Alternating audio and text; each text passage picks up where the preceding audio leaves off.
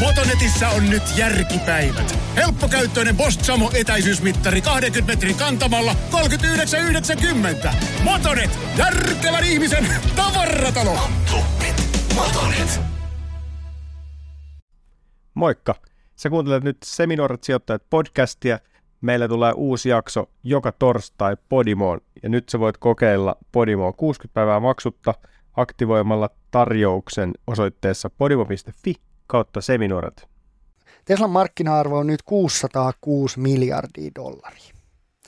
Ja sitten jos katsoo muita autovalmistajia, niin jos saatat Volkswagenin, Audin, Daimlerin eli Mersun, GM, BMW, Ferrari, Honda, Ford, Fiat Chrysler, Peugeot, Porsche, niin heidän yhteinen markkina-arvo on about 590 miljardia. Eli se pystyy sitten Teslan arvolla ostaa kaikki noin firmat, ja sulla jäisi vielä semmoinen, mitä parikymmentä miljardia jäisi handuun. Että onhan toi niinku aivan käsittämätöntä, miten joku osake voi tehdä tommosen hypyn. Se tarvitaan aika iso autotalli siinä kohtaa. Niin, siis Tesla on tällä hetkellä maailman isoin autofirma. Mä en siihen halpaan mene, että alkaisin haalimaan jotain omaisuutta. Seminuoret sijoittajat podcast. Studiossa Joel Harkimo ja Jani Junnila. No siinä lähti vauhdilla käyntiin Seminuoret sijoittajat podcast ja meidän ensimmäinen jakso. Yes, vihdoin ja viimein. Näin on. Ja toi äskeinen letkautus oli siis Matti Nykäsen legendaarinen jota tullaan käymään tässä jaksossa sitten tarkemmin kohta läpi. Meillä on tässä ekassa jaksossa isosti käsittelyssä tietysti koronavuosi 2020. Sitten jakson loppupuolella vieraana Hesarin taloustoimittaja Tuomas Niskakangas, joka avaa meille hieman näkymiä tähän vuoteen. Ja heti tähän kärkeen katsotaan suomalaisten sijoitusvarallisuuden tilannetta. Ja nyt on hyvä aika pitää sitten salkuista kiinni, sillä nyt starttaa ensimmäinen jakso. Suomalaisten rahakäyttö on jollain aika mielenkiintoista, että 42 euroa keskimäärin suomalainen sijoittaa vuodessa rahaa, mutta rahapeleihin painaa 570 euroa vuodessa. Onko toi suhde sun mielestä järkevä? No eihän se missään nimessä ole järkevää. Et sijoittaminenhan on ehkä enemmän sit, sitä niin oikeasti tulevaisuuteen katsomista ja, ja sitten tuo rahapelaaminen on sitä, että toivoo, että nyt kävisi hirveä munkkia yhdessä yössä, muuttuisi miljonääriksi. Ja kyllähän nyt joka viikko joku varmaan, tai nyt ihan joka viikko, mutta melkein joka viikko joku suomalainen voittaa lotossa ja tulee miljonääriksi. Mutta se mahdollisuus siihen on aika mini, mini, minimaalinen. Että jos haluaisi järkevää olla, niin sitten vaan koko ajan säästäisi ja sijoittaisi sitä fyrkkaa. Että jos se olisi niin kuin toisin päin, niin sitten se kuulostaisi järkevältä. Että jos suomalainen laittaisi 42 euroa rahapeleihin vuodessa ja, ja sitten se, mitä se oli 500 jotain 70 tota, niin, sijoittamiseen, niin silloinhan se olisi niin kuin fiksu. Mm. No mä siis mietin tota just... Että toi on mun mielestä täysin päälailla. Oh. Siis mä oon itse ajatellut nyt tätä mun sijoitustrategiaa vähän uusiksi ja nyt selkeästi mä näkisin tämän niin kuin käänteisenä, että mä nämä summat kääntäisin toisinpäin, että mä haluaisin lotota, mutta lotota siis tällaisia osakkeita, jotka saattaa raketoida. Niin. niin kuin ihan hazardeja, mitkä voisit nousta, niin niihin pikkusen laittaisin, niin se olisi mun lottoamista. Mutta en mä, en mä kyllä mitään rahapelejä oikein vuosikausiin ole pelannut. No tiedätkö, mitä meillähän tulee tässä jakson lopussa kohta tämmöinen aika hyvä mahdollisuus laittaa vähän tämmöisiin rakettiosakkeisiin. Totta, totta, kyllä. Mutta mennään siihen kohta. Mutta tiedätkö, mikä on kuitenkin mielenkiintoista? Se, että suomalaiset on nyt aloittanut sijoittaa aika paljon enemmän. Et alkuvuodesta tuli tämä osakesäästötili, mikä on siis käytännössä... Tarkoitatko vuonna 2019? Nyt me, me eletään jo... Siis tätä ei huomaa, että vuosi on vaihtunut. Tämä on ihan sairasta. Niin, tämä on aina tammikuussa. niin. tota, niin, mutta viime vuonna, 2020, niin tuli tota, osakesäästötili, mikä on siis tili, mihin voi tallettaa 50 tonnia. Siellä ostaa osakkeita, myydä niitä, ei tarvitse maksaa veroa, vaan sun pitää maksaa vasta sitten, kun sä nostat sieltä tililtä itsellesi käyttöön sitä rahaa.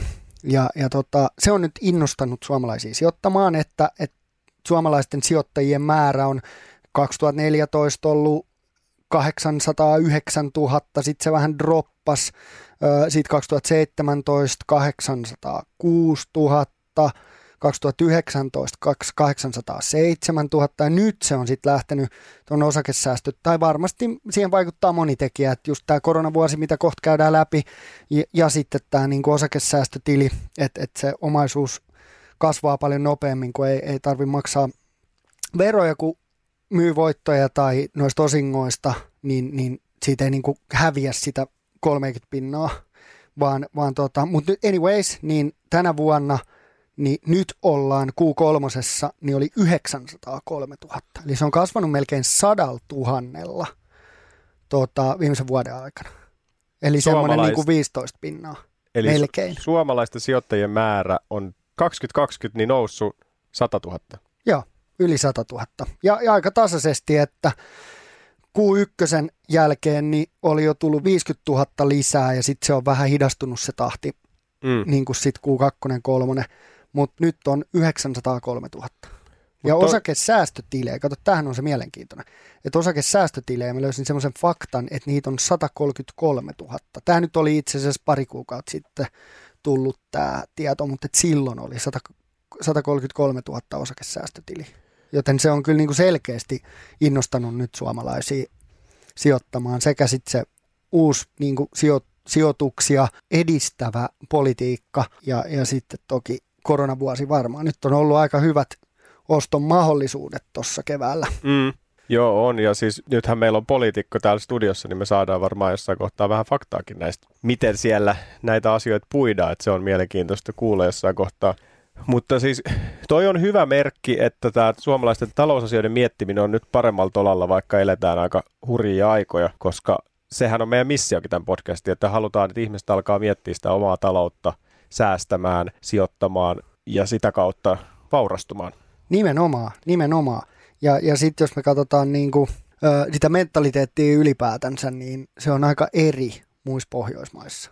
Et mm. Heti jos aina, aina suomalaiset jotenkin vertaa Ruotsiin, mutta jos vertaa sinne Ruotsiin, niin, niin, tota, niin ruotsalaisilla on, on paljon enemmän kiinni sijoituksissa ja paljon vähemmän pankkitileillä. Et mun mielestä suomalaisilla oli joku 104 miljardia tota, pankkitalletuksia, se on 102 miljardia pankkitalletuksia nyt kuu kolmosen jälkeen. Tota, tänä vuonna, kun sitten taas pörssiosakkeissa on 41 miljardia, vakuutussäästöistä 37 miljardia ja sijoitusrahastoissa 29 miljardia. Eli meillä on, niin kuin, meillä on todella paljon massia tilillä, kun taas ruotsalaisilla ei ole. Ruotsalaisilla on ö, fyrkkaa tilillä – niin 14 prosenttia heidän varallisuudesta.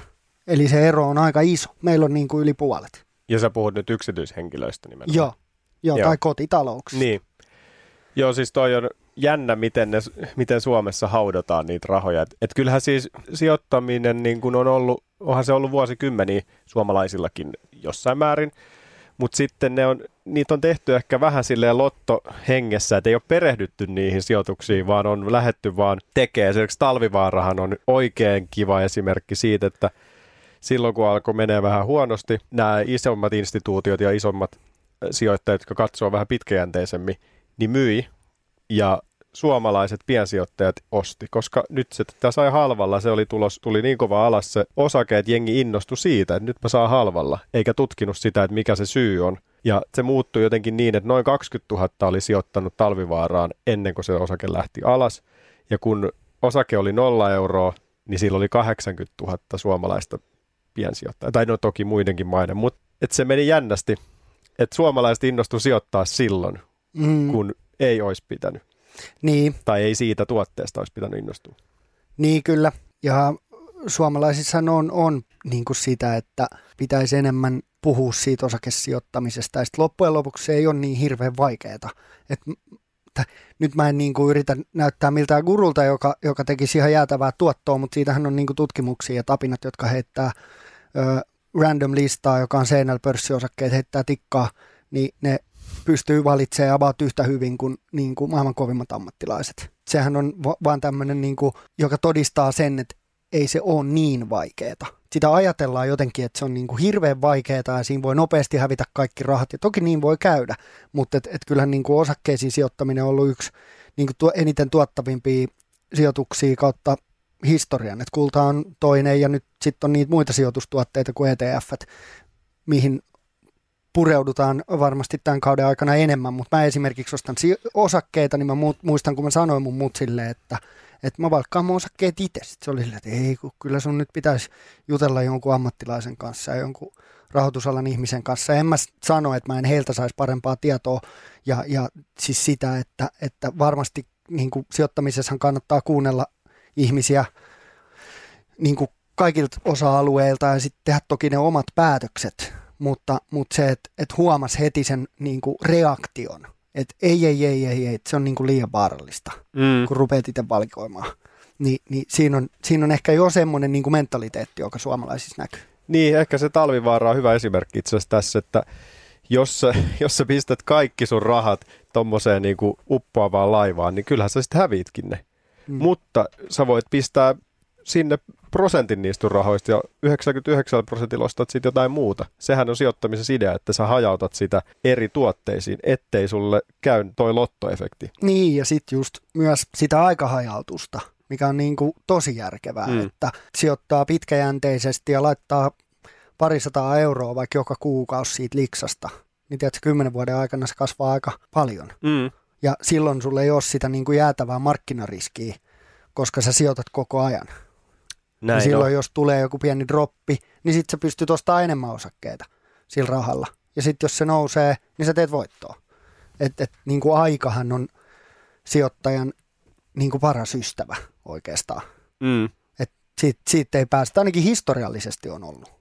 Nythän maailma on aika epävakaassa tilanteessa ja tiedätkö, on, on asiantuntijoita, me mennään siihen kohta, mutta on asiantuntijoita, jotka sanoo, että markkinat voi droppaa tosi paljon ja meillä voi olla tämmöinen niin kuin lost decade – tulossa, että et tota, et, niin kuin mennään niin paljon alas, että tulee kestää vuosia päästä takaisin ylös sieltä. Joo. Mutta eihän sitä kukaan osaa sanoa.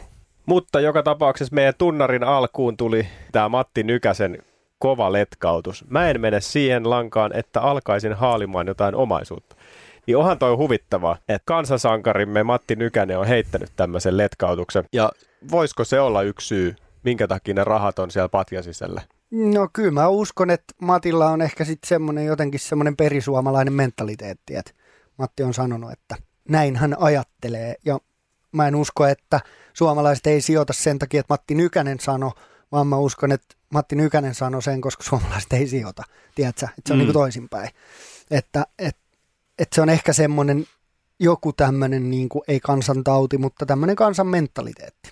Joo, ja sitten se on aika perinteistä, että tilillä ei ole viikkoa vanhempaa rahaa, että niin. ka- kaikki menee Just näin. kädestä suuhun. Et kyllähän sitä itsekin on samaan lankaan mennyt monet kerrat, mutta nyt strategia on uusi ja yritän muuttaa tapojeni. Joo, ja on mullakin ollut vähän sama, että, että jos puhuu vähän semmoisesta niin suhteesta säästämiseen, niin aika paljon nuorempana poikana kaikki, mikä tuli, niin meni.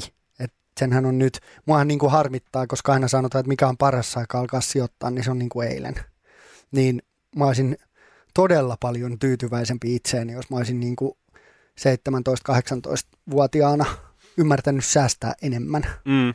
Että kyllähän mulla on ollut sijoituksia jo tosi kauan, mutta, mutta se, että mä en ole niin, kuin niin paljon harrastanut sitä kuin mitä tällä hetkellä. Et nyt se on semmoista, että mä niin kuin yritän koko ajan keksiä, että mistä mä voisin säästää vähän lisää, voisin ostaa vähän lisää ja, ja niin kuin katsoa semmoisella pitkällä horisontilla. Että kyllä tuossa teinien loppupuolella, kun teki duunia ja ansaitsi niin kuin ekoi omia rahoja, tai no loppupuolella oli jo monta vuotta ollut duunissa, mutta mut siis se, että silloin kyllä kaikki mitä liksasta tuli, niin meni.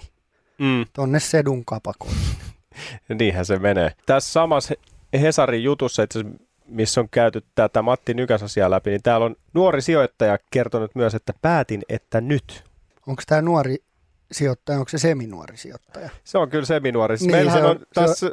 meidän podcastissa on kaksi mediasta tuttua persoonaa. meillä on täällä Joel Harkimo, joka on purjettinut Atlantin yli telkkarissa ja on tehnyt diiliä ja pyörinyt tuolla isän jalanjäljissä Hartwall Areenalla aikoinaan, mutta Jani Junnila on Hesarin artikkelissa kommentoinut tätä uutta sijoitusharrastustaan tuossa pari vuotta sitten. Mutta olemme molemmat siis mediasta tuttuja sijoituspersoonia. Ky- kyllä. Onko sulla siellä, sä kävit tuossa Suomen lä- äsken läpi, 100 miljardia tilillä rahaa. Ja... Joo, 40 pinnaa on osakkeissa siitä verrattuna siihen mm. tota, fyrkkaan tilillä, niin, niin Sveduilla on vain 15. Niin onhan se niin kuin huima ero. Joo, on aika päälailleen ollut. Mites Norja? Onks... Norjasta löysin Oljefonden. Niin, nämä on nyt taas näitä ihan päättömiä lukuja, mitä yksi tämmöinen sipolainen ei oikein pysty pistää malliin, mutta 10 biljoonaa Norjan kruunua on Oljefondetin arvo. Melkein 11 biljoonaa. Eli onko se sitten niinku biljoona euroa? Joo, koska sielläkin on, se on joku 900, 900 miljardia about, mitä, mitä Svedu, äh, norjalaisilla on, koska mun mielestä kruunu on kanssa, olisiko se 0,94 tai jotain niin kuin euroa verrattuna. Mm. No kympillä pääsee aika helpolla. Niin, Mut... mutta joku 900 miljardia norjalaisten oljefondet sijoittaa koko ajan. Joo. Et sehän on aika jäätävä määrä. Mm. Suomen niin kuin, valtionvelka on nyt joku olisiko se 120 vai 130 miljardia. Niin. Että ne pystyisi niin kuin helposti, helposti maksaa Suomen valtiovelan pois. Niin, Suomi on velkaa, Norjalla on, on fyrkkaa, mutta heillä on siellä ollut aika hyvä tilanne öljyn ja lohien kanssa. Et... No varsinkin öljy. Niin. Summa summarum, suomalaisten varallisuutta haluamme kasvattaa tämän podcastin toimesta. Joo, just näin. Ja tosiaan kaikki podcastissa esitet, esitetyt faktat eivät ole sijoitusvinkkejä, joten käyttäkää omaa harkintaanne sijoittaessanne rahojanne. Niin, siis kaikki mitä me tässä podcastissa puhutaan on meidän mielipiteitä asioista, eikä suoria sijoitusvinkkejä. Ja sijoittaessa rahaa kaikenhan voi hävitä pahimmassa tapauksessa. Sitten käydään läpi hulluakin hullumpi 2020 vuosi, josta tuli aika uskomaton. Alkuvuonna kurssit oli all time high, sitten ihan älytön kuoppa maaliskuussa, jonka jälkeen loppuvuonna ollaan taas all time high tilanteessa. Eli pörssit rikkoo ennätyksiä Suomessa, Jenkeissä, koko maailmassa. Kaikki on niin kuin todella oudosti suhteutettuna siihen, mikä BKT, bruttokansantuotteen tilanne on maailmassa. Niin, tämähän oli käsittääkseni niin kuin nopein alamäki ja sen jälkeen nopein ylämäki koskaan ikinä ei ole pörssi laskenut noin nopeasti. Se oli about kuukaudessa, kun hävisi 30 pinnaa ja nyt sen jälkeen ollaan tultu niin kuin supervauhtia takaisin. Ja, ja nyt toki, jos vertaa näitä eri indeksejä, jos katsotaan niin kuin jenkkejä, mun mielestä Helsingin pörssi on nyt about 9 prosenttia tota, korkeammalla kuin alkuvuonna, öö, mutta, mutta sitten jos me katsotaan vaikka Nasdaqia, joka on tämmöinen teknologiayritysten painotettu indeksi, niin, niin tota, se olisiko se 30 pinnaa tota, noussut alkuvuodesta. Että et tullut niin kuin ihan jäätävää vauhtia ylös. Ja onhan tämä ollut osakesijoittamiseen todella, todella outo vuosi. Tosi Mä... paljon volatiliteettia. Ei oikein tiedä, että missä mennään. Hirveät nousupäiviä, sitten laskupäiviä. Siis toi volatiliteetti tänä vuonna on ollut kyllä aika uskomaton ja siis, että ymmärtää mitä se tarkoittaa. Eikö volatiliteetti nimenomaan ole se heilunta, että missä se osakkeen maksimi ja minimi menee. Mitä isompi volatiliteetti, niin sitä enemmän se heittelee. Joo, kurssi vaihteluita. Niin, että se vakaus puuttuu. Just näin, just näin. Et nyt on ihan semmoisia osakkeita, jotka päivittäin näkee semmoista viiden pinnan nousua, kuuden pinnan jopa nousua, että, että se on tosi, tosi niin kuin outoa kuinka Joo. paljon toi heittelee noin osakkeiden hinnat. Mä tästä vähän tarkistelin kanssa näitä lukuja, että siis koko maailman osakemarkkinoita kuvaava indeksihän on noussut 12 prosenttia vuoden alusta, ja sitten vastaavasti OMXH eli Helsingin pörssi niin on kohonnut vuoden alusta 13 prosenttia. Ja silloin kun ollaan kuopattu maaliskuussa, siis sieltä ollaan noustu 65 pinnaa. Jep. Niin se on hullua. Siis vajaassa vuodessa kasvuhakeminen 65 pinnaa. Niin on, ja just tämä Nasdaq tota, New Yorkissa niin on, on tota 42 pinnaa noussut tota, tänä vuonna. Joo. Et, et, et, niin kuin eka käytiin, tota, eka otettiin iso droppi ja nyt, nyt se on noussut vielä niin kuin 40 pinnaa vuoden alusta. Niin se on aika crazy kanssa. Niin kyllähän tässä tätä 2020 vuotta kuvaa hyvin tämä niin kuin teknologia – sektori ja sen niin kuin nousu. Se on ollut tosi vahvaa. Teknologian lisäksi on noussut siis tosi paljon perusteollisuusjutut, terveydenhuolto, päivittäistavarat, tämmöiset kulutustuotteet.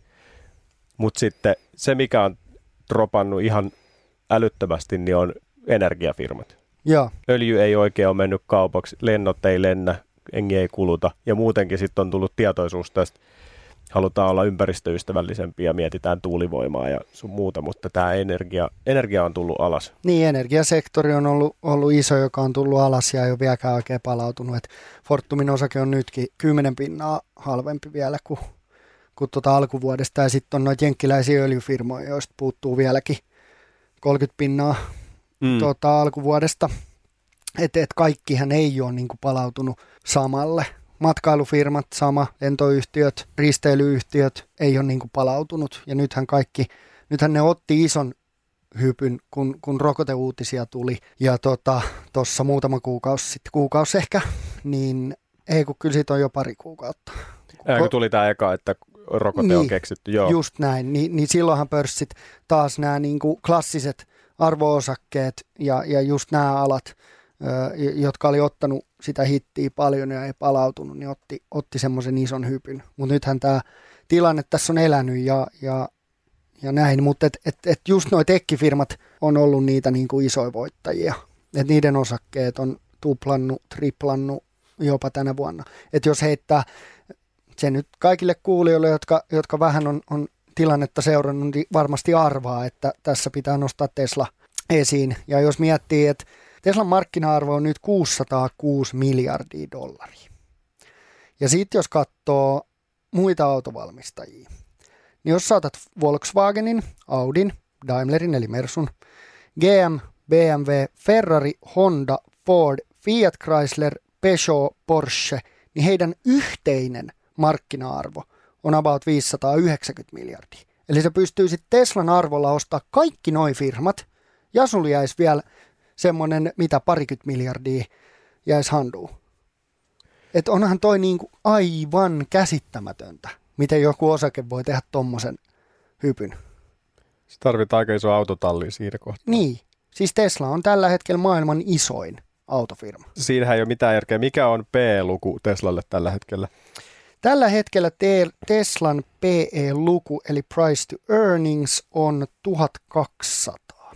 Eli tarkoittaako se sitä, että osakkeen hinnalla niin 1200 vuotta menee, että se on... Eli se ke- käytännössä tarkoittaa, että 1200 vuotta ö, Teslalla menee ansaita sun osakkeen verran takaisin.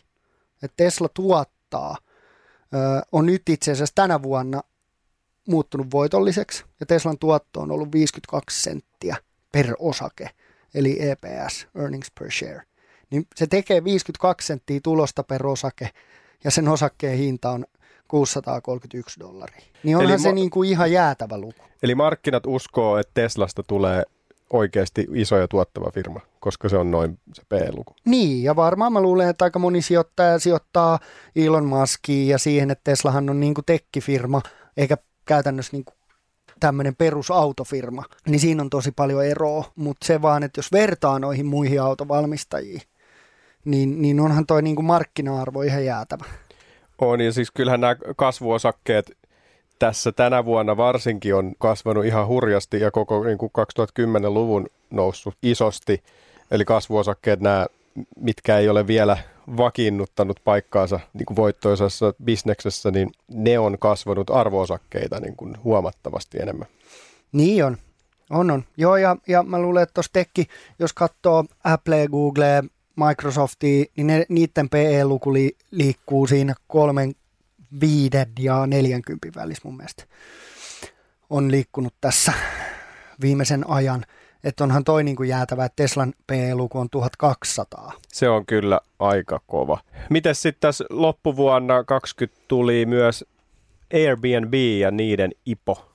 Joo, tämä on kyllä ollut aika huikea. Kerrotko, mikä on IPO? IPO on uh, Initial Public Offering, eli kun joku iso firma haluaa listautua pörssiin ja rupeaa myymään pörssiosakkeita julkisesti, he sitten listautuu pörssiin ja, ja, tota, ja sen Airbnb teki tänä vuonna. Ja se, mikä on ihan pimeätä, että Airbnbistä ajateltiin, että se on semmoinen 30-40 miljardin dollarin firma. Se valuoitiin siksi, kun se tuli pörssiin, ja nyt se on, olisiko se 90. Airbnb teki, teki ne ekana päivänä, on 125 prosenttia nousi niiden osake ensimmäisen päivän aikana. Mutta miten siinä kävi, kun me tuossa syksyllä sunkaan juteltiin, että sinne on, sä sait selville, että ne on tulossa pörssiin, Mm. ja sitten sä haluaisit ottaa selvää, että miten se IPO tulee menee ja sua kiinnostaa sijoittaa siihen, niin miten se meni? Öö, se oli tämmöinen brittiläinen öö, tota, investointipankki, joka, joka saki, sa, tai he, heiltä pysty, heidän kauttaan olisi mahdollisesti pystynyt ostaa Airbnbtä ja, ja sitten sen informaation perusteella, mitä mä sain, niin, niin en päättänyt sijoittaa, että se olisi ollut aika kolikon heittoa. Sehän olisi todella isosti kannattanut. Mä en sit uskaltanut ottaa sitä riskiä. Mm. Mä oon, mä oon enemmän semmoinen niin kuin arvosijoittaja, joka katsoo tosi tarkasti kaikkien firmojen taloustiedot, heidän historiansa, bisneksen, vertaan vähän markkinatilanteeseen tämmöisiin asioihin, niin, niin nyt tuommoisen uuden matkailualan firman sijoittamiseen olisi ollut niin kuin kolikon heittoa. Ihan Mm. mm. munilleenhan se meni. Sinnehän olisi kannattanut pistää omat rahat lainatut ja tiedätkö, friendienkin rahat, mutta, mutta tota, ei se sitten siinä tilanteessa niin ei ollut semmoista muuta kuin, että mä olisin sijoittanut perstuntumalla. Ja mä en oikein Mm. tykkää sijoittaa perstuntumalla. Toi on vähän jossittelu. Jos olisit laittanut, sulla olisi nyt Ferrari tuolla pihassa. Että. No ei, Niin. mä, ei mulla onneksi olisi ollut niin paljon laittaa, mutta niin, kyllä, kyllä. Sehän on sit, niin kuin, mutta sitähän tämä sijoittaminen koko ajan on. Mm. Että et, vai koko ajan tekee virheitä. Ja se jälkitreidaaminen on niin kuin ehkä tyhmin asia, mitä voi tehdä. ja en mä tiedä, Et, onko et se... Pitää olla strategia, pitää, niin kuin, tie, ti- pitää olla hyvä strategia, pitää seurata sitä, ja sitten kun sä seuraat sitä, niin sitten sä meet niillä päätöksillä, mitä sä teet. Kun sä päätät ostaa jotain, toki eihän nyt mitään huonosti menevää firmaa, ja jos tulee uutisia, että firma on ihan kusessa tai talous muuttuu nopeasti, niin eihän nyt välttämättä kaikesta kannata pitää kiinni loppuun asti, mutta, mutta siis se, että semmoinen niin jälkitreidaus on, on niin kuin pahinta. Ja varsinkin tänä vuonna, kun mä oon muutamaa osaketta myynyt, mä oon ajatellut, että, että ne on ollut niin kuin hy, hyvin tota, arvosio, arvo-osakkeita, kun mä oon niitä ostanut, sitten on tullut hyvin ylös. Mä oon ajatellut, että nyt noi ei tuskin nousee enää, on myynyt ja noussut silti. Mm. Et, et toi, tämähän on semmoista, niin kuin, että jos sä rupeat taimaamaan tai uskot aina tietävässä, että miten ensi viikolla menee, niin, niin silloin puhuu kyllä sopaa. Et enemmänhän tämä on niin kuin hyvän strategian luomista ja sitten seuraat sitä strategiaa. Joo, ja- Niin kuin hermot kylmänä. Et pääkopankaan on vielä aika paljon tekemistä tässä sijoitushommassa. Et kun markkinat, varsinkin tämmöisessä tilanteessa, kun ei oikein tiedä oikeasti, että missä mennään. Markkinat on kalliimpia kuin koskaan aikaisemmin. Kun miten se nyt sataa? Pörssiindeksit on korkeammalla kuin koskaan aikaisemmin, mutta talous sakkaa vieressä. Niin kyllähän tässä on vähän semmoinen, niin kuin väli tulee kylmä hiki, että Mm. tullaanko, tullaanko alas vai jatkuuko tämä, mitä tässä tapahtuu. Mutta, mutta eihän sijoittaminen koskaan, siinä on rahat kyseessä, niin eihän se koskaan niin kuin helppoa. Mutta mut se on niin kuin yksi, mikä on eniten opettanut mua, on, on pitää niin kuin hermot kylmänä. Joo, ja tuossa kun sä sanoit, että, että se oli iso virhe, että sä et sijoittanut siihen Airbnbiin, niin en mä tiedä, voiko sitä virheeksi sanoa, että ehkä se talvivaaraa sijoittaminen olisi ollut isompi virhe. Että toi on enemmänkin, että no, olisi pitänyt, mutta ei se ollut ehkä virhe. No ei, Sinänsä. siis ei, ei. Ja kyllähän meikäläisenkin salkku tänä vuonna on, on mun mielestä hyvin plussalla. Se on nyt 20 pinnaa plussalla, niin ei, ei tässä ole niin kuin, en mä mitenkään halua ajatella, että, että munille jotenkin meni, vaan, vaan ihan, ihan jees. Tässä menee itse asiassa ihan hyvin. Että ei sitä kannata lähteä miettimään liikaa sitä, että, että menikö tämä nyt hyvin vai munille. No miten nyt on niin tekkiosakkeet käyty läpi, sitten vähän Teslaa sivuttiin, Airbnb, mites Bitcoin? Sehän ne vetelee tuolla ihan uusia ennätyksiä taas. Mulla ei mitään hajua näistä kryptoista muuta kuin, että joskus kun olisi laittanut rahaa kiinni, niin olisi tehnyt ihan hyvän tili. Mä äsken katsoin, että viisi vuotta sitten, kun olisi kolmella tonnilla ottanut bitcoinia, sillä olisi saanut 10 bitcoinia. Joo. Niin, niin tällä hetkellä se arvo olisi ollut noin 230 000 Kyllä. Sekin on sitten taas, mennään siihen lottoamiseen ja siihen jälkitreidaamiseen. Että, että, mutta kyllähän bitcoinin niin kuin nousu nyt, ainakin mediassa siitä taas puhutaan paljon, mutta se mikä on mun mielestä iso ero verrattuna silloin 2017 vuoteen, kun bitcoin oli viimeksi melkein 80 tonnissa, nythän se on yli 20 tonnia, siis ö, dollareita, niin, tota, niin silloin aika paljon oli vielä sitä niin kuin semmoista bitcoin varovaisuutta, mutta nyt se teki pohjat, olisiko se tehnyt 2018 2019 takaisin niin kuin 4000 ja nyt se on taas yli 20. Että kyllä se, että se menee niin kuin ylös ja alas, niin noin paljon toki, niin on ihan niin kuin ennennäkemätöntä verrattuna normi pörssiosakkeisiin, mutta, mutta kyllä Bitcoin vaikuttaa siltä, että se on, on vähän niin kuin vakiinnuttanut paikkaansa. Ja nyt varsinkin jos seuraa Jenkkien mediaa, niin tosi paljon näitä instituutioita on ajatellut, että he niin kuin hajauttaa sinne, että et, vähän vaihtaa niin kuin kullan painopistettä sit Bitcoiniin.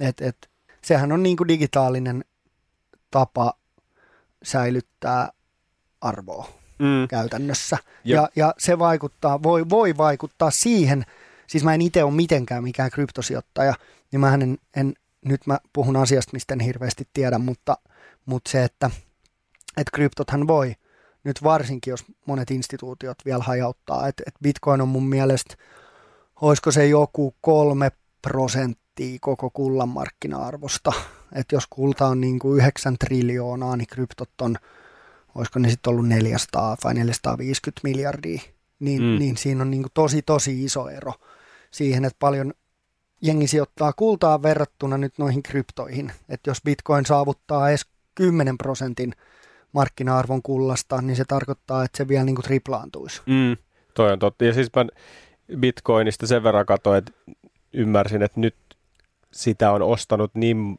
super paljon enemmän ihmiset kuin silloin viime huipun aikaa. Että nyt siellä on enemmän massaa taustalla. Kyllä, Porukka on innostunut siitä. Ky- Mut mä luulen, että oliko sulla vielä tähän Joo, jotain? mun piti nopeasti vaan sanoa, että sit mä oon myös katsonut noita niin Google-hakuja ja, ja verrattuna siihen, että paljon mediassa, ha, tai paljon itse asiassa bitcoinia haettiin 2017, kun se nousi melkein 20 mm. verrattuna nyt, niin se ero on ihan huikea. Että bitcoin hän ei ole niin semmoisessa haipis-haipissa, missä se oli 2017, ja silti mm. se on nyt kalliimpi. Mm. Sehän viittaa siihen, että, että nyt, nyt ei ole vielä semmoista niin kuin mitään kuplahaippia, mitä oli silloin muutama vuosi sitten, vaan nyt se on enemmän. Kyllähän se nyt nousee, mitä enemmän bitcoin nousee, niin sen enemmän siitä keskustellaan, mutta se ero vielä ainakin vuoteen 2017 niin on, on tosi iso. Joo, mutta tässä on nyt käyty tällaisia uusia, uusia juttuja, Teslaa ja näitä. Onko sulla siellä jotain muita huomioita tästä vuodesta, arvoosakkeiden tai jonkun muun, muun tiimoilta? No ei oikeastaan jännä vuosi on kyllä ollut, että et, et markkinathan on, on, tota, on aika jännässä tilanteessa ja nyt, nyt kaikki riippuu siitä, että, että se tämä kuuluu ehkä vähän seuraavaan osioon, mutta että nythän kaikki riippuu siitä, että miten talous ja maailma normalisoituu. Että kuinka nopeasti niitä rokotteita saadaan ja kuinka hyvin ne tehoa. Kyllähän niissä nyt sanotaan, että niissä on yli 90 pinnan teho Joten, joten eiköhän me jossain vaiheessa palata ns. semmoiseen niin normaaliin. Vuosi 2021 ja näkymät siihen. Ollaan eletty aika hulluja aikoja, markkinat on todella korkealla, pandemia jyllää, mutta mitkä on ne näkymät jolle tähän vuoteen 2021? No kyllähän näkymät on aika jännät. Se, mikä liittyy viime vuoteen, niin se, että markkinat on paljon korkeammalla ja mitä niin kuin nyt tulevaisuus tuo tullessaan ja, ja minkälainen vuosi tämä on. Että kyllä mua ainakin, no mä just on tämmöinen niin kuumottelija, niin, niin se, että missä niin kuin mennään puolen vuoden päästä. Tuleeko joku iso markkinakorjaus, että kuinka kauan tämä niin kuin ylöspäin juokseva meno voi jatkuu. Ja, ja siihen on niin kuin vasta, vasta ja, ja tota, myö, vittu, siihenhän on niin kuin myötä- ja vasta-argumentteja. Et... Tämä on hyvä, kun täällä on studiossa tämmöinen kiukkunen suomenruotsalainen välillä, kun se sillä hakee vähän joku sana. Niin, tiedätkö, kun ajatus karkaa, niin, niin sitten hakee sitä Joo, sana. mutta se on hyvä, Anna niin, mennä. Mutta mut, jos mennään näihin niin kuin myötä- ja vasta-argumentteihin, niin niin yksi argumentti sen puolesta, että markkinat voi jatkua. Paljon on ollut keskustelua siitä, että niin kuin reaalitalous sakkaa, mutta markkinat nousee. Niin jos me katsotaan vaikka S&P 500-indeksi, joka on, on tota, niin kuin tämä ehkä seuratuin iso indeksi, missä on Jenkkien 500 isointa firmaa. Tesla just meni siihen tai, tai liittyi tota, S&P 500 messiin, niin S&P 500, niin heidän niin kuin, olisikohan se kuusi isointa yritystä, niin on yli 40 pinnaa koko indeksistä. Ja siinä on niin kuin Facebook, Microsoft, Google, Amazon, Tesla, ää, niin, niin, tota, niin sehän ei tarkoita, että nehän ei ole 40 prosenttia taloudesta. Mm. Nehän on niin kuin minimaalinen osa koko USA-taloutta. Niin se, että markkinathan on vähän erillään reaalitaloudesta. Mutta mut sitten jos miettii, katsoo näitä niin kuin myötäargumentteja, niin Citigroup teki viime vuoden puolella analyysin, että markkinoilla on, on nyt euforia about samoissa mitoissa kuin ennen tech-kuplan puhkeamista 2000-luvulla. Ja silloin tultiin tosi kova alas. Että euforia markkinoilla on nyt paljon kovempaa. Sitten jos me verrataan niin kuin näitä PE-lukuja, mitä ne on S&P 500 ollut, niin ne on pyörinyt tuossa viimeiset vuodet tuommoisen niin kuin 20 ja 24 välillä, kun nyt ne on about 37. Siinäkin on iso, että osakkeiden keskiarvoinen hinta on paljon kovempi kuin mitä se on ollut viimeiset vuodet. Mm, suhteena tulokseen vielä. Just ja näin. siis Suomen pörssissä toi ihan sama, ne lukemat oli tyyliin 14 ja 16 tai jotain tällaista. Niin, niin se, ta- se tarkoittaa just sitä, että nyt osakkeet on paljon kalliimpia kuin mitä ne on ollut, niin se on ihan mahdoton niin kuin tietää, että mitä tämä vuotua tullessaan.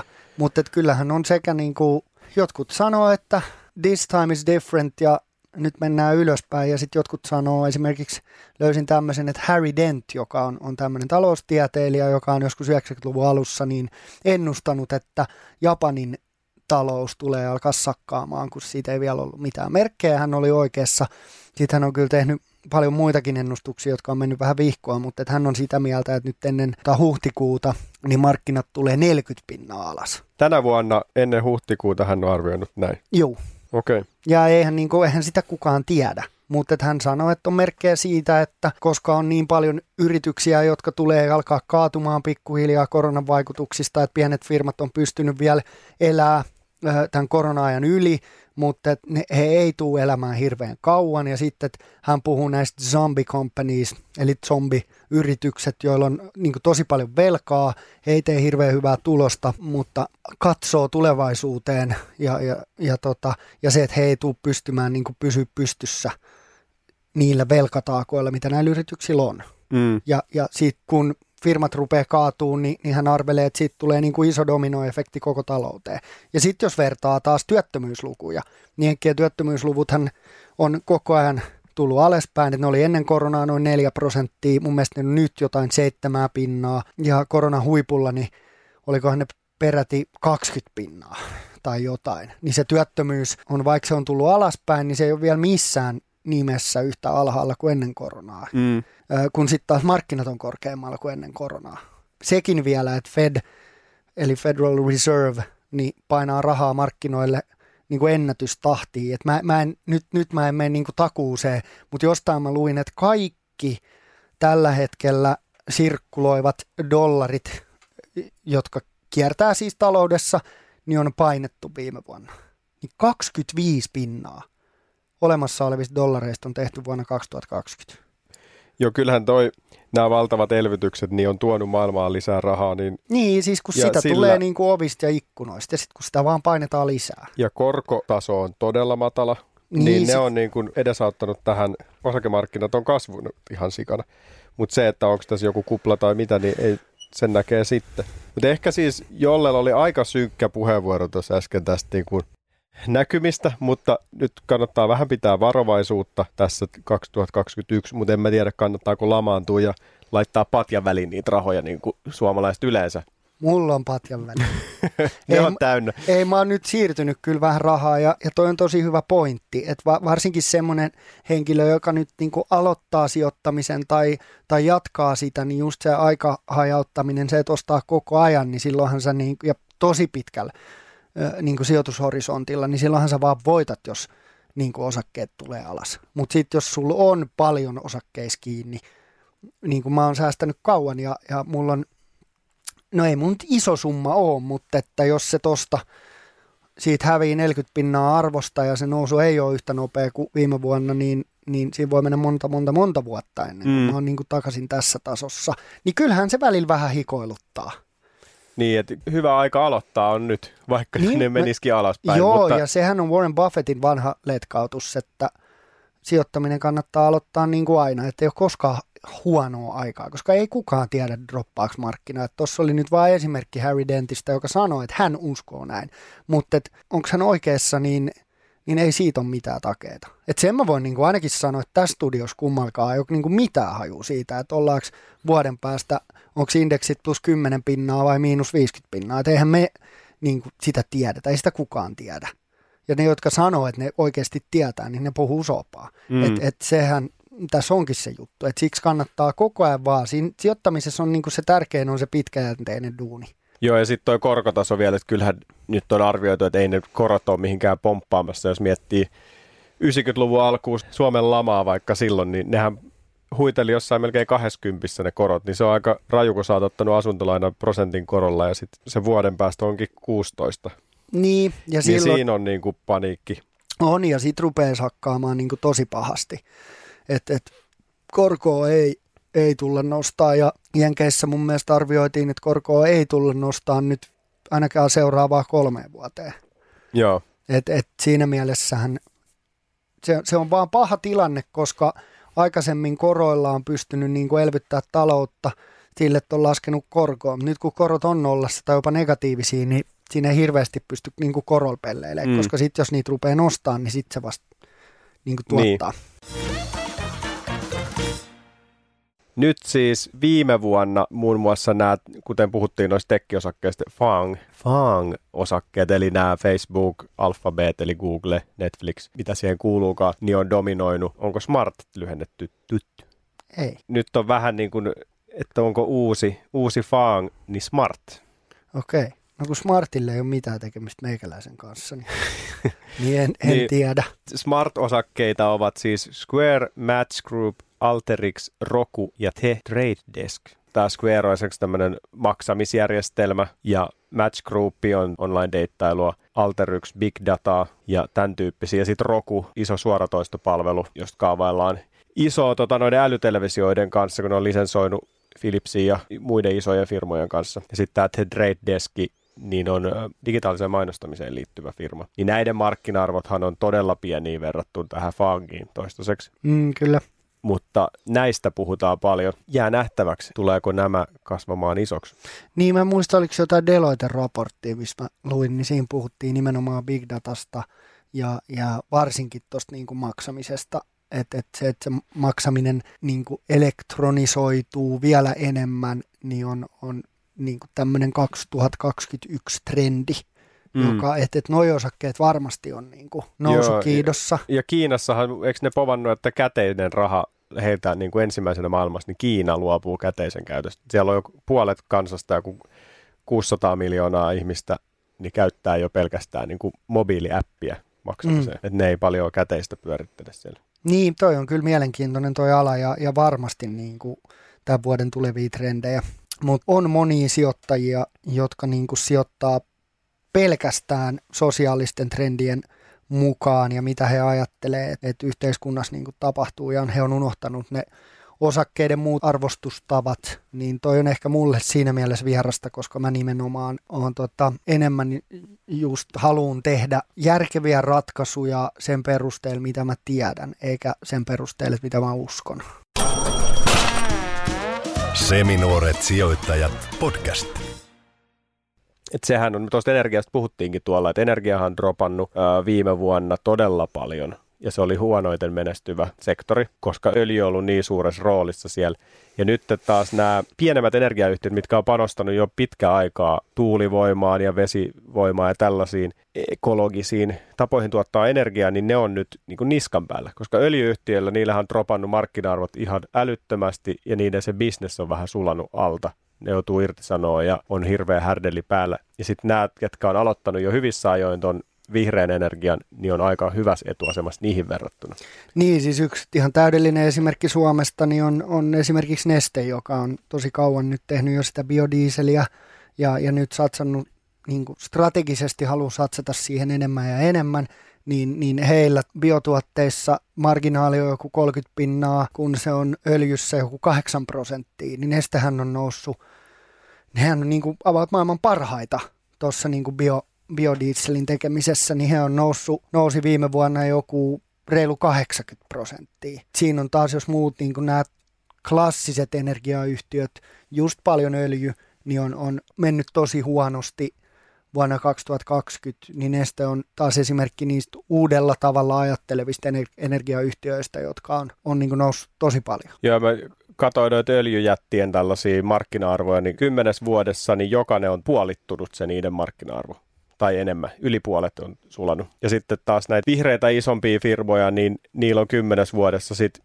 jollain on viisinkertaistunut, kuusinkertaistunut toi arvo ja kaikki on tuplannut käytännössä siinä on kyllä niin kuin yksi tulevaisuuden juttu, mitä pitää nyt vähän tutkailla. Et täällä on tämmöisiä kuin Enel, Iberdrola ja Next Era on niin kuin aika tunnetut isot. Joo, ja kyllähän kyllä mä uskon, että nuo öljyyhtiötkin, kun koronasta tästä ta, niin kuin toivutaan, niin, niin kyllä mä uskon, että hekin nousee jonkun verran takaisin siihen 2019 vuoteen tai loppuvuoteen nähden, mutta mut en mä usko, että se on niin kuin kymmenen vuoden strategia, että, että kyllähän maailma aika kipeästi tarvitsee niitä niin kuin vihreitä energiaratkaisuja. Ja mä uskon, että niissä on kyllä niin kuin pidemmällä aikavälillä niin on niin kuin huikea kasvupotentiaali. Et se on mun mielestä aika siistiä, että Neste on esimerkiksi on niin kuin maailman kovin tuossa omassa alassaan. Mm. Ja, ja se, että se on niin kuin hyvä tuote, heillä on jäätävä marginaali siinä, niin Nesteestähän voi tulla ihan niin kuin maailman top-firmoja tuossa niin biopuolella ja sitä kasvupotentiaalia on aivan törkeän paljon. On, ja siis et, nämä... et siis nesteen, nesteen isoin ongelmahan on ne raaka-aineet, millä sitä tuotetaan. Et kun sitä tuotetaan kasvirasvoista ja eläinrasvoista, sitä niin kuin raaka-ainetta ei ole tarpeeksi. Sehän on niiden isoin. Okei, okay, siellä on se sudenkuoppa. Niin, siellä on semmoinen niin ongelma, mutta muuten niin, niin let's go for it. Et, et mä veikkaan, että kaikki, mitä Neste pystyy seuraavan kymmenen vuoden aikana tuottamaan, niin kyllä menee. Ja vielä noista äskeisistä vihreistä firmoista, niin nehän on myös öljy- ja kaasufirmoja ää, ja on ydinvoimaa ja hiilivoimaakin, mutta ne, ne on niinku enemmän keskittynyt siihen uusiutuvaan energiaan niin, ja siis... ne on pitkällä siinä ja ne koko ajan jättää pois sitä toista puolta. Just näin, heillä on niinku selkeä strategia tulevaisuudelle. Et mä luulen, että, että monella yrityksillä se selkeä strategia sinne niinku päästöjen vähentämiseen ja, ja vihreämmän energian tuottamiseen, niin se on ehkä se tärkein. Tai on yksi tärkeimpiä argumentteja sijoittaa siihen firmaan. No niin, me ollaan saatu nyt Seminuoret sijoittajat podcastin heti ensimmäiseen jaksoon, niin tiukka vieras. Meillä on puhelimen päässä Helsingin Sanomien taloustoimittaja Tuomas Niskakangas. Tuomas on toiminut Hesarin taloustoimittajana yli 12 vuoden ajan ja on myös samalla ehtinyt myös Jenkeissä pyörähtää kirjeenvaihtajana. Tervetuloa mukaan podcastiin, Tuomas. Kiitos. Mutta sä oot seurannut tuota maailmaa, maailman taloutta aika tarkkaan ton sun työnkin puolesta, ilmeisesti myös vapaa-ajalla tykkäät sijoitella, mutta mitäs nyt varsinkin koronavuonna, niin mitä sulle jäi päällimmäisenä mieleen tuosta viime vuodesta? No kyllä mulle iso juttu oli se, että miten likviditeetti on jyrännyt kaiken muun yli. Eli se, kun rahapolitiikka on ollut niin äärimmäisen löysää ja korot on ollut alhaalla ja keskuspankit on saanut rahaa liikkeelle, niin sehän nyt on pitänyt taloutta pystyssä, mutta se, että miten se on näkynyt tosi voimakkaasti sijoitusmarkkinoilla. Et siinä on jäänyt kakkoseksi monet muut sijoittamista ohjaavat asiat, niin kuin vaikka se, että millaisia näiden firmojen lyhyen aikavälin tulosodotukset on välillä ollut, eli hyvin heikkoja, niin, niin kyllä se likviditeetti on jyrännyt.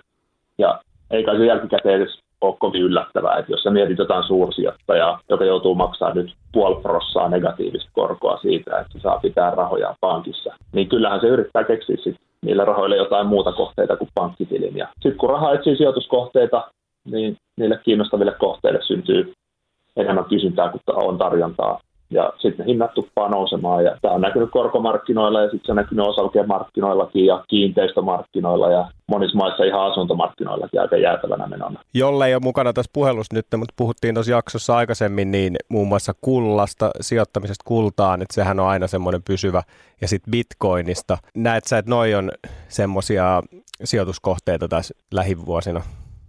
On mun mielestä kulta ja bitcoin ajaa tosi paljon niin kuin sama asia, eli ne on vastaus siihen, että mihin sä laitat sun rahat, jos sä et halua pitää sitä perinteisenä käteisenä. Niin kyllä mun mielestä ihan selkeä yhtäläisyys on siinä bitcoin innossa siihen, että epävarmuus jotenkin käteinen on niin epähoukuttelevaa. Mutta sitten jos mennään hieman katsoa tuota tulevaa, että sähän kävit siis viime vuonna kiertämässä Suomeen erilaisissa yrityksissä ja pääsit sinne ihan johonkin tehtaisiin pyörähtää, niin miltä siellä nyt näytti, että missä mennään taloudessa siellä? No joo, se oli tosiaan kesällä silloin sen pahimman koronavaiheen jälkeen vierailtiin ympäri Suomea tosi monissa yrityksissä, jotka oli kyllä suurin osa pieniä ja keskisuuria pörssiyhtiöissä. Me käytiin sillä reissulla Olvilla Iisalmessa ja Stora Enson mukana me oltiin jossain Kuopion metsän keskellä. Mutta tota, yksi havainto silloin oli se, että kyllähän tämä kriisi on kohdellut eri aloja ja eri yrityksiä tosi eri tavalla. Ja tunnelmat on ihan järkyttävän erilaiset jossain Turun meriteollisuudessa tai Oulun tekkifirmoissa. Ja se tilanne on tässä loppuvuodesta tasottunut paljon, mutta onhan se fakta, että monet firmat elää nyt hyvin tavallista elämää ja tekee normaalia liiketoimintaa että kokoukset on etänä, mutta siinäpä se. Ja sitten on ne toiset, jotka kamppailevat tämän kriisin vaikutusten kanssa monia vuosia, ja se heijastelee niihin varmaan koko vuosikymmenen. Esimerkiksi just risteilyala ja telakkateollisuus on tästä esimerkki. Kyllä siinä reissussa tuli mietitty, että kyllä markkinat kuitenkin vääristää sitä kuvaa niistä yrityksistä. Että jos olet sijoittamisesta ja rahoitusmarkkinoista kiinnostunut toimittaja vaikkapa, Hmm. Niin kyllä sä näet markkinat hirveän sellaisena dynaamisina tai vähän niin kuin jopa äkkiväärinä olioina, mutta firmat, mitkä siellä osakkeiden takana on, niin ne tekee tosi pitkäjänteistä ja aika tylsääkin duunia. Ja usein ne markkinat elää sitä aika omaa elämäänsä, eikä jonkun osakkeen nopeatkaan liikkeet markkinoilla aina kerro hirveästi siitä, että se firman arvo olisi sinänsä mihinkään muuttunut mikä tietty sijoittajan näkökulmasta tarjoaa myös mahdollisuuksia. Joo, ja itse asiassa tuohon vähän peilatenkin me aikaisemmin tässä jaksossa just puhuttiin tuosta SP500-indeksistä, niin se, jolla siitä just puhuu, että se vääristää vähän tätä tilannetta, että siellä on noin 500 isoa firmaa Jenkeistä ja ne ei kuitenkaan vastaa sitä koko markkinaa, vaikka se on noussut tosi paljon, mutta silti se reaalitalous ei ole noussut ja siellä on niin kuin tosi isoja gäppejä noissa asioissa. Niin. Niinhän se on, että onhan se hyvin menestynyt tekkifirmat aika iso osa jo jenkkien indeksejä ja sitten on näitä zombie-komppaneita, että niille ei ole oikein toiminta pyörimässä ja velat, velat juoksee, niin onko Suomessa tämmöisiä zombie-komppaneita? On. Tässä viimeksi on puhuttu tänä vuonna esimerkiksi Tulikivi, joka valmistaa takkoja ja kiukaa. Tämä on semmoinen firma, joka on niin kuin tavallaan ollut vaikutus pitkään on ollut tappiollinen tai siis ei, ei ole pystynyt niin kuin tekemään sellaista voittoa, millaisia ne korkokustannukset edes on. Kyllähän tämä korkotilanne pitää pystyä sellaisiin zombimaisiin yrityksiin hyvinkin, jotka muuten joutuisi joko parantaa juoksuaan tai sitten tota, kaatumaan tai, tai johonkin muihin järjestelyihin. Että kyllähän tämä vaikuttaa silläkin tavalla. No mitäs, onko sinulla jotain näkemystä maailman markkinoihin, että mitä siellä tänä vuonna voisi tapahtua ja kuka sitten selvii voittajana ja kenellä tulee olemaan tosi vaikeaa? No jos ajattelee eka ihan reaalitaloutta, niin mun mielestä se on yllättävänkin selvä ja yksimielinen se kuva. Eli se, että alkuvuosi on vaikeaa, korona leviää vielä voimakkaasti, vaikka rokotukset on aloitettu. Ja sitten kesällä se loppuu ja loppuvuodesta ihmiset käy ihan hulluna ravintoloissa ja elää ihan kympillä sitä elämää, joka nyt on jäänyt elämättä koronan aikana ja sen pitäisi tehdä talouteen semmoinen kunnon nousupiikki. Tämä on se talouden tarina, johon nyt uskotaan, mutta en mä markkinoista todella tiedä. Jotenkin tuntuu selvältä, että jossain vaiheessa markkinoilla pitää tulla joku korjaus noiden tiettyjen sektorien nousuun, mutta en mä tiedä milloin se tapahtuu. Jos ajattelee maantieteellisesti, niin aika pitkään sitä ajatellut, että ei kai Yhdysvallat voi kehittyä edelleen niin hyvin pakko se kai on olla Euroopan vuoro jossain vaiheessa, mutta en mä tiedä. Tätä rokotejakelua esimerkiksi on taas katsonut, niin onhan tämä Euroopan touhu välillä aika ankeata ja kankeata. Joo, hidasta. Hidasta tuntuu välillä oleva. Oletko perehtynyt esimerkiksi Venäjään, että siellähän Venäjän pörssi on tällä hetkellä maailman halvin, että sieltä saisi halvalla tuota, osuuksia firmoista, mutta onko siinä järkeä? Mä en osaa Venäjästä erikseen sanoa mitään, mutta kyllä lähtökohtaisesti ajattelen jotenkin silleen, että on reuna-alueet silleen kiinnostavia, että, että kyllähän sijoittajat ensin hakee usein tuottavia kohteita niin kuin keskeisistä pörsseistä, mutta sitten kun niitä ei enää olla löytyy, niin, niin helposti se katse kohdistuu ulkomaille ja sinne syntyy enemmän kysyntää ja sitä kurssit nousee. Et se on semmoinen ilmiö, mihin mä ihan uskon, mutta en mä, en mä itse Venäjästä osaa sanoa. Mutta yleisesti ottaen, niin tuollaiset vähän eksoottisemmat pörssit, niin, niin voisi hyvinkin olla sellaisia, että missä on enemmän nousun varaa. No mites, mites sä itse aiot tota, sijoittaa lähitulevaisuudessa? Onko varovaisuutta ilmassa vai jatkuuko ihan normaali sijoittaminen Tuomaksella? mä sanoin ihan ensin, että mä en sijoita lainkaan suomalaisiin osakkeisiin, koska se on mulle vaan helpompaa niin tälle Hesarin taloustoimittajana mulla voisi ehkä tulla hankalia tilanteita siinä välillä. Niin mä oon tällainen sijoittaja, jolla on jotain indeksirahastoja ja ulkomaisia osakkeita ja aika silleen ostaja pidä hengessä. Ostelen jotain silloin, kun on rahaa tai tuntuu, että olisi yleisesti hyvä aika ostaa ja jos on joku hyvä firma ulkomailta osunut silmään, mutta no tähän asti vähän jenkkipainotteinen toi mun oma salkku on ollut, mikä on ollut tietty tosi hyvä, mutta, en mä nyt sieltä ainakaan mitään lisää osta, vaan enemmänkin pitäisi tasapainottaa varmaan jollain aasialaisilta eurooppalaisilla kohteilla. Aasia mä sijoitin kesällä ja ei ole mitenkään mahdotonta, että ehkä jotain sieltä voisi kattella, mutta ei se väärin ole sanoa, että varmaan semmoinen varovaisuus tällä hetkellä kuvaa ihan hyvin mun sijoittamista. Joo, se on varmaan ihan hyvä pitää tässä takaraivossa vähän kaikilla toi varovaisuus, mutta ei sitä kannata lamaantua tässä tämänkään tilanteen edessä. Niin on sekin riski olla tekemättä mitään tai sijoittamatta mihinkään. Että kyllä semmoinen niin hajauttaminen on usein parempaa varovaisuutta kuin se, että ei sijoita mihinkään. Tämä on ihan hullu kiinnostava tilanne lähtee jotenkin ensi vuoteen. Tämä on, näissä on aina sellainen juttu tällaisissa omituisissa kriiseissä, että, että ne on inhimillisesti ja, ja taloudellisesti aika kauheita paikkoja, mutta ne ihan hirveän kiinnostavia tälleen toimittajana, niin ei voi muuta kuin pitää hatusta kiinni ja yrittää pysyä mukana siinä, että missä tuolla taloudessa mennään, kun tilanteet voi aika nopeastikin muuttua.